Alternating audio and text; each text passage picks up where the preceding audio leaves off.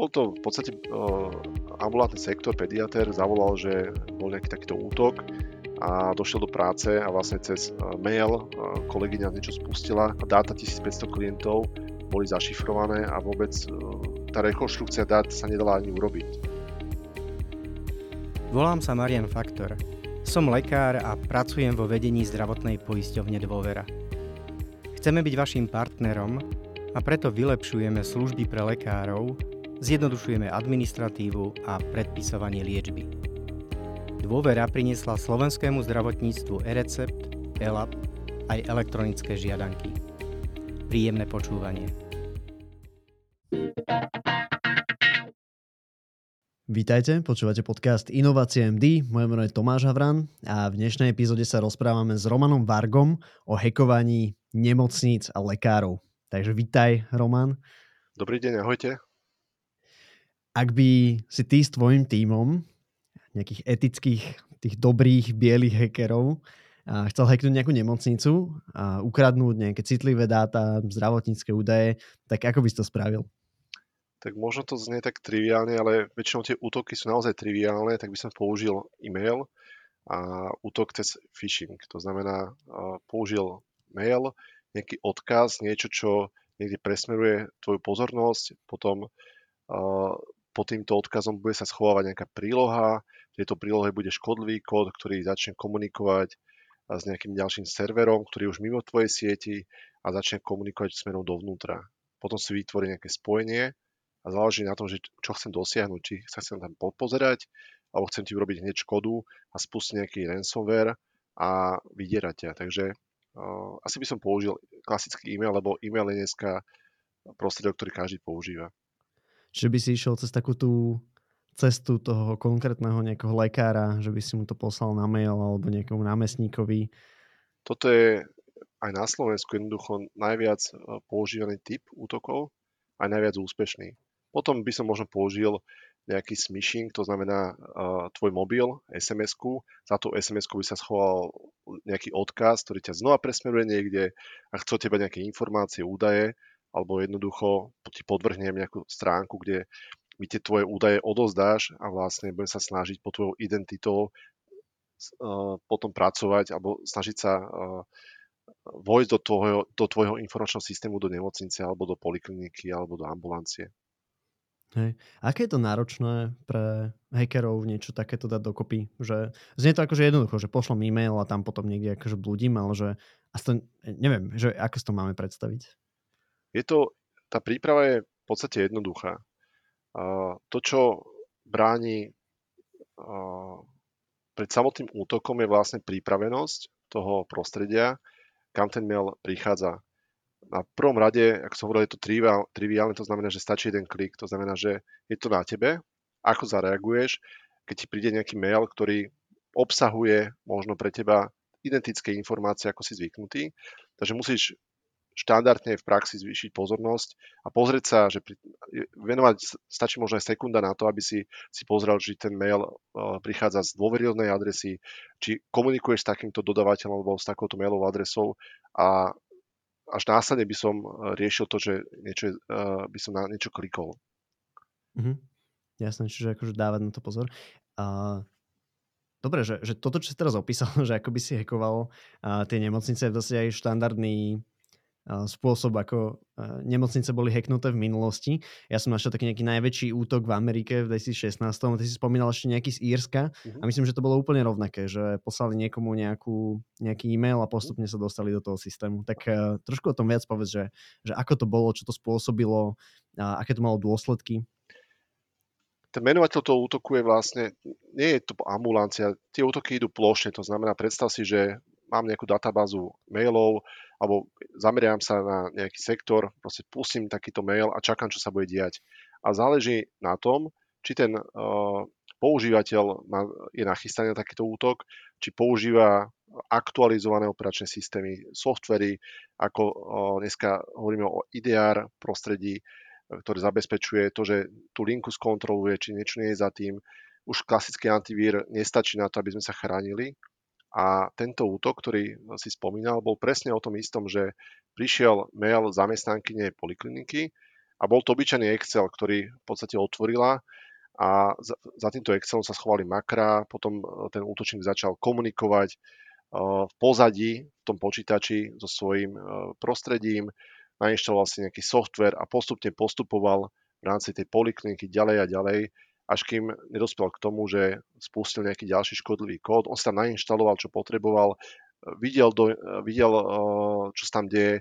Medzi časom si odzalohoval dáta týchto polikliník k sebe, nikto o tom aj nevedel. To znamená, samotný útok, keď prišiel, tak nastal čierny deň, lebo bol to počas covidu, prestali fungovať počítače, servere, komunikácia, informácie boli zakryptované a nevedeli s tým pracovať. To znamená, všetky akutné operácie museli byť presmerované do iných polikliník, jednoducho bol to niečo drastické a kruté. A teraz sa mi tak nátiska, že to tam v tej nemocnici nie je niekto, kto vidí, že tam teraz sa downloaduje proste x gigabajtov nejakých dát, terabajt, to musí byť strašne veľa, keď tam niekto odzalohuje kompletne nejakú databázu, že tam inštaluje nejaký software, alebo že dá sa to tak jedno, akože efektívne zakryť, keď je to šikovný hacker? Určite áno. Sú to skúsení ľudia, ktorí vedia presne, ako tie systémy fungujú, ako obísť danú ochranu. Už raz, keď vo vnútri má nejaké oprávnenia, tak on si už vie vypnúť aj tú samotnú ochranu a vlastne ty si v tom domnení, že všetko funguje a že sa nič nemôže stať, ale opak je pravdou. Jednoducho, on si tam robí, čo chce a takýto útok si pripraví a ho spustí. Jasné. No, že čo to teda spôsobí, hej? Že si hovoril, že teda nejaké akutné operácie museli byť presmerované, tie naplánované asi boli zrušené a zase je to z titulu toho, že tí lekári keby nemajú dáta o tých pacientov, nevedia ich zaregistrovať, nevedia, aké majú, ja neviem, alergie, nevedia, že čo sa má zoperovať, nevidia nejaké CTčka. A že toto je tá kľúčová, ten kľúčový problém, prečo akoby tá nemocnica je paralizovaná? My fungujeme na dátach, to znamená, spoliame sa na informácie, ktoré máme k dispozícii, bez dát a výsledkov rôznych vyšetrení my nemôžeme, alebo doktori nemôžu postupovať ďalej. To znamená, sú to relevantné informácie na to, aby pracovali. V tomto útoku v podstate boli odstavené rentgeny, dáta, ktoré boli na týchto rentgenoch uložené niekde, nefungoval objednávkový systém, to znamená, že sa im zrútilo všetko. No a čo z toho tí hackeri získali? Že čo je tá motivácia tých hackerov? Že prečo sa oplatí hackovať nejakú nemocnicu, nejaké zdravotnícke zariadenie? Je to jednoduché. Ide o zdravie. To znamená, môže to mať fatálne dopady. To znamená, že pokiaľ odstavím niektoré služby, je to vysoko pravdepodobné, že daná poliklinika alebo daná nemocnica potrebuje poskytovať takúto zdravotnú starostlivosť a v kontexte niekoľkých takýchto ambulancií alebo nemocníc to môže mať veľký dopad pre danú spoločnosť. Pokiaľ by sme si to predstavili, že 50% nemocníc na Slovensku prestane fungovať kvôli takémuto kybernetickému útoku, tak títo pacienti budú musieť byť presmerovaní do zahraničia. To znamená logistické problémy, kým sa to vyrieši celé. Takže niektoré veci my nevieme skôr pohnúť, kým tieto informačné systémy nebudú funkčné a bezpečné. A kto hackuje nemocnice? Že sú to nejakí akože fanatici, ktorí potom si pýtajú zo pár bitcoinov za akoby očifrovanie nejakých tých dát, alebo sú to štandardne nejaké akože štáty, ktoré robia tieto útoky, alebo však ešte môžu byť aj súkromné tie útoky, akože z nejakej konkurencie.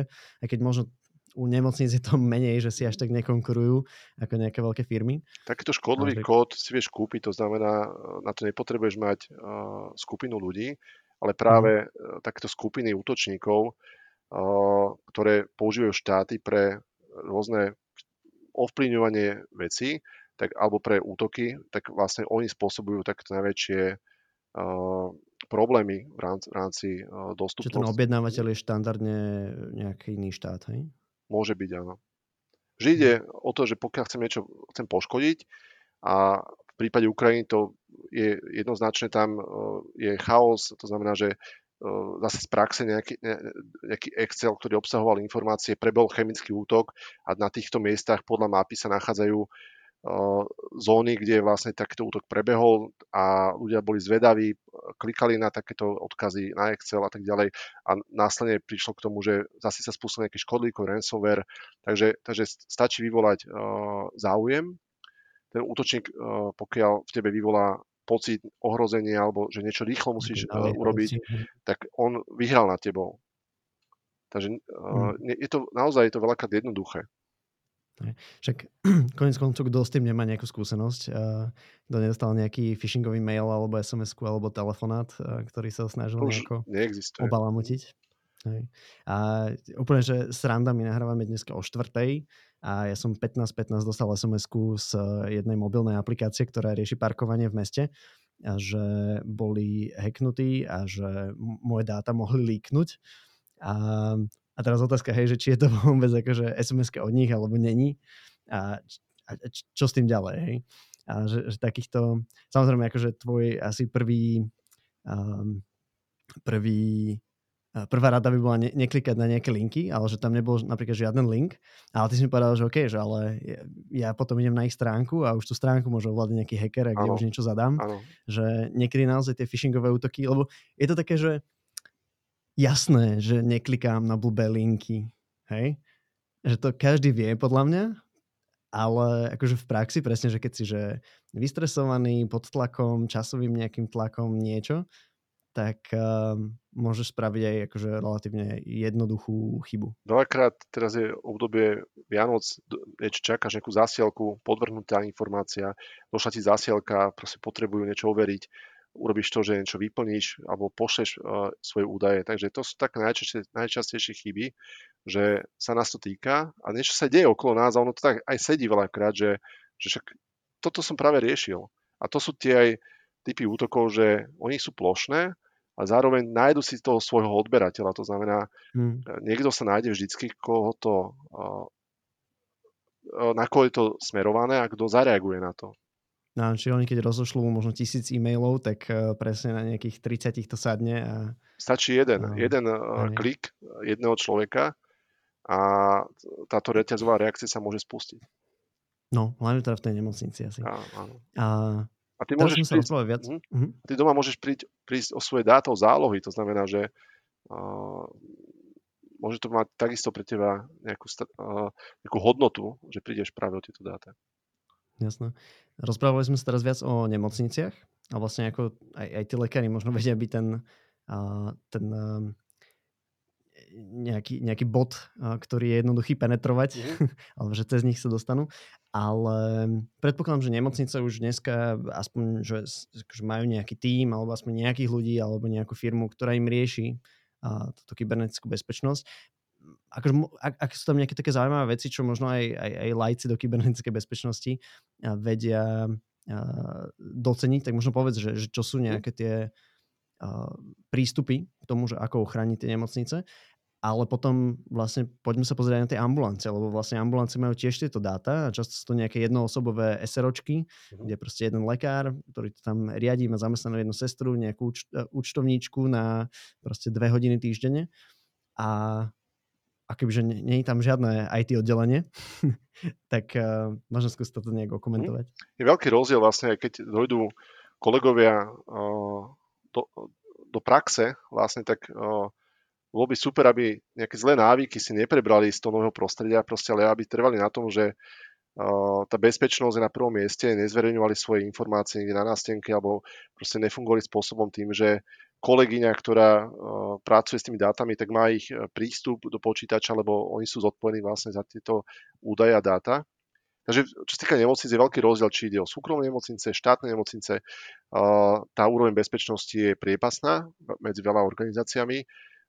Postupne ten mlynček ide, ale stále je to o tom, že štát ťahá za kratší koniec a útočníci sú na koni. Čo sa týka ambulancií, tak tam je to špecifické. Tam je to o tom, že sú to väčšinou jedno-, dvoj-, trojosobové spoločnosti alebo kolegovia, ktorí robia na nejakých počítačoch s dátami pacientov, niečo si zálohujú.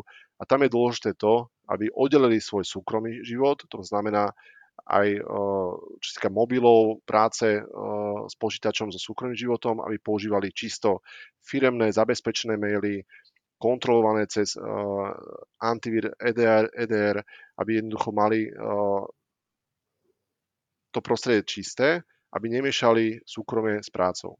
To je veľká výhoda v tom, že pokiaľ mi dojde registrácia z nejakého obchodného centra, že niečo som si objednal, tak to neriešim na pracovnom notebooku alebo v pracovnej stanici, ale na to mám povedzme mobil, ktorý nie je služobný a na tom si môžem takéto veci preveriť, overiť a pracovať. Takže oddeliť ten pracovný a súkromný život, to je to najdôležitejšie, aby som už oddelil ako keby zbytočné informácie. Potom je... Jasne, že... Poď.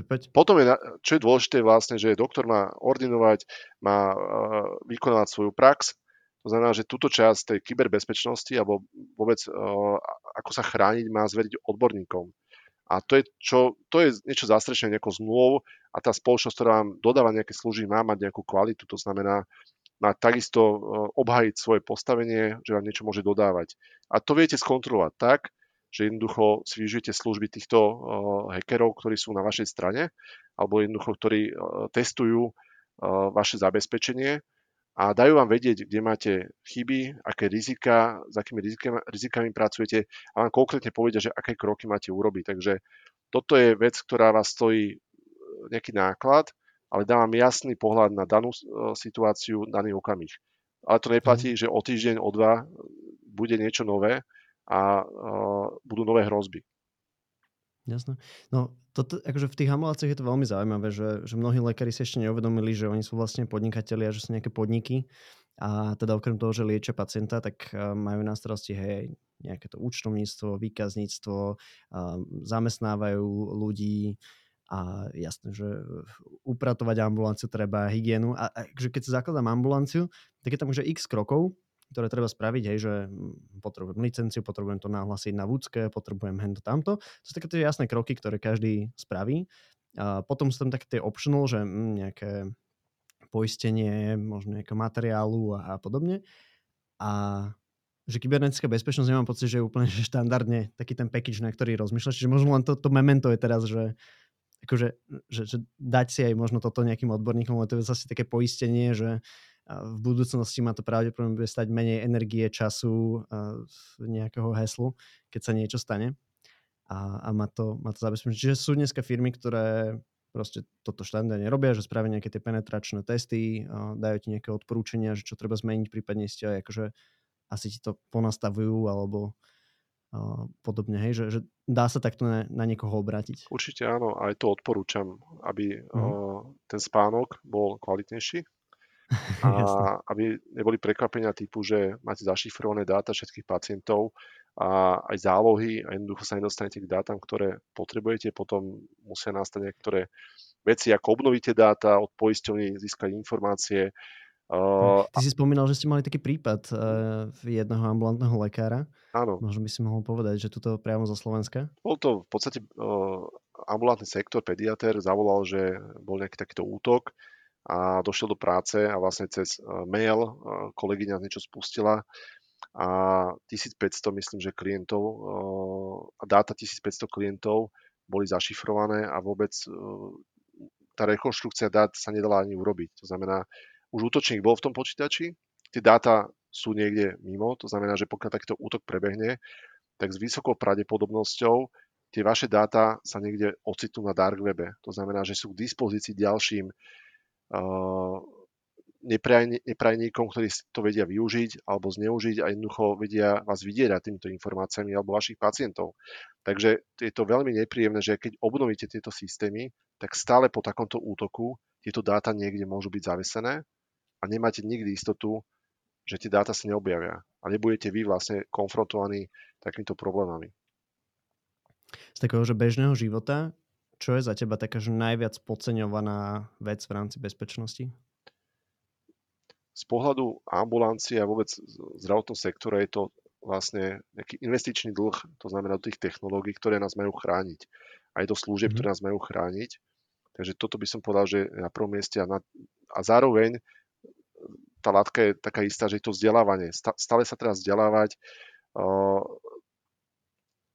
skúšať ako keby svoju pozornosť, že zamýšľať sa nad tým, čo robíme, lebo práve ten útok je nevinný niekde pozadí a tie dopady môžu byť fatálne. Takže to vzdelávanie je takisto na prvom mieste, okrem toho zabezpečenia a nejakého stavu, ktorý nás má chrániť.